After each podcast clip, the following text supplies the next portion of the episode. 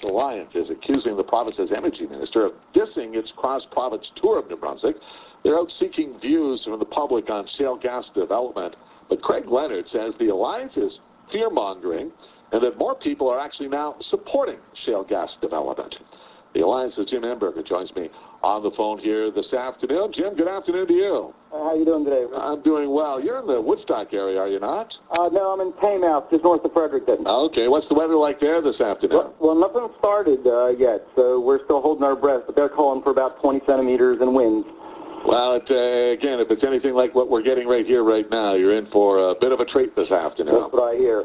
Indeed. Uh, so Craig Leonard took aim at you guys and accused you of fear-mongering, using outdated misinformation and such. Uh, what's your response to this? Well, I mean, I, I find it kind of ironic that uh, that uh, someone who talks about studies all the time but is, has never in, in any interview ever mentioned one to accuse us of using bad information.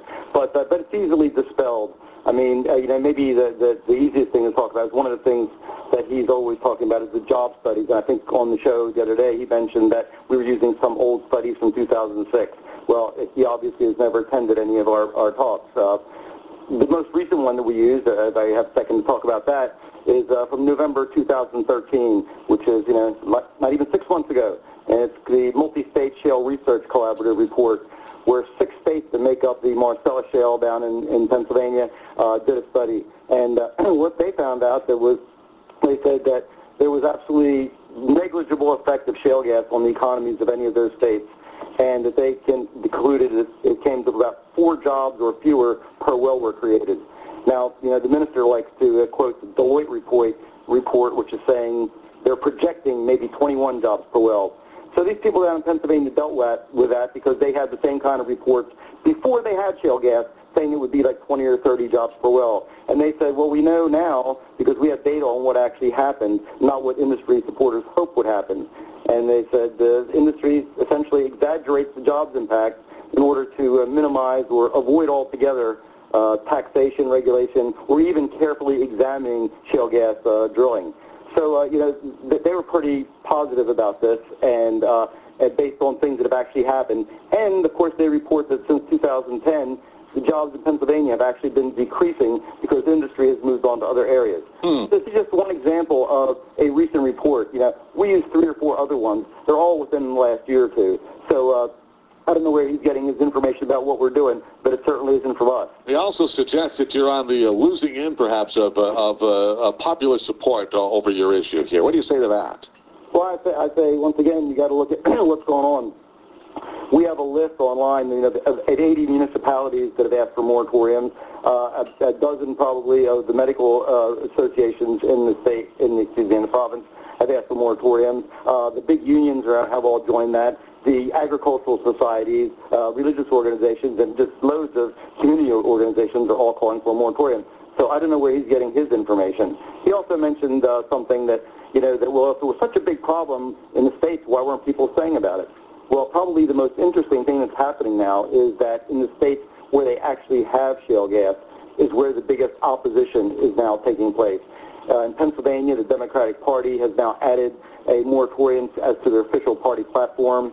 In Colorado, in just two months ago, we had four of the big municipalities there passing a moratorium. Even in Texas now, they have moratoriums on the ballots from uh, various cities and, and municipalities. You know, because now they've been living with it and they're they know you know the, the downside of things, and now they're saying you know even though it's late in the game, we need to stop it. So I think uh, that should give a lot of people up here pause to think that very thought. You know, it's like well, people that are living with it are now saying maybe that was a bad idea, that perhaps we should stop and think about it as well. Yeah, Mr. Leonard also suggested uh, that uh, shale gas, uh, taking the shale gas from the ground is absolutely safe to do, and I'm assuming you take issue with that as well. Okay, well, let, let me, yeah, I, I, really do, and this is and this is the crux of our of our uh, presentations is that here's a study that came out two weeks ago. Uh, it's a it's a one of those studies where they look at all the research, all the medical research that's been done anywhere on on natural gas, on excuse me, shale gas and health, public health. It was done uh, by the Colorado School of Public Health.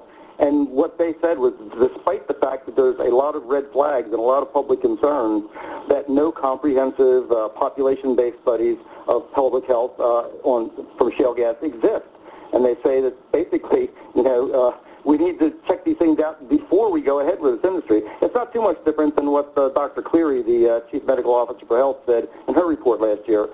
And they base that on very new, recent information. In January, one month, two, uh, three months ago, uh, a study uh, coming out of uh, Colorado from Brown University, where they talk about that birth defects are being found to be in higher concentrations in areas where there is shale gas development. The closer you get to a well, or the more wells are around there, the higher the risk of birth defects.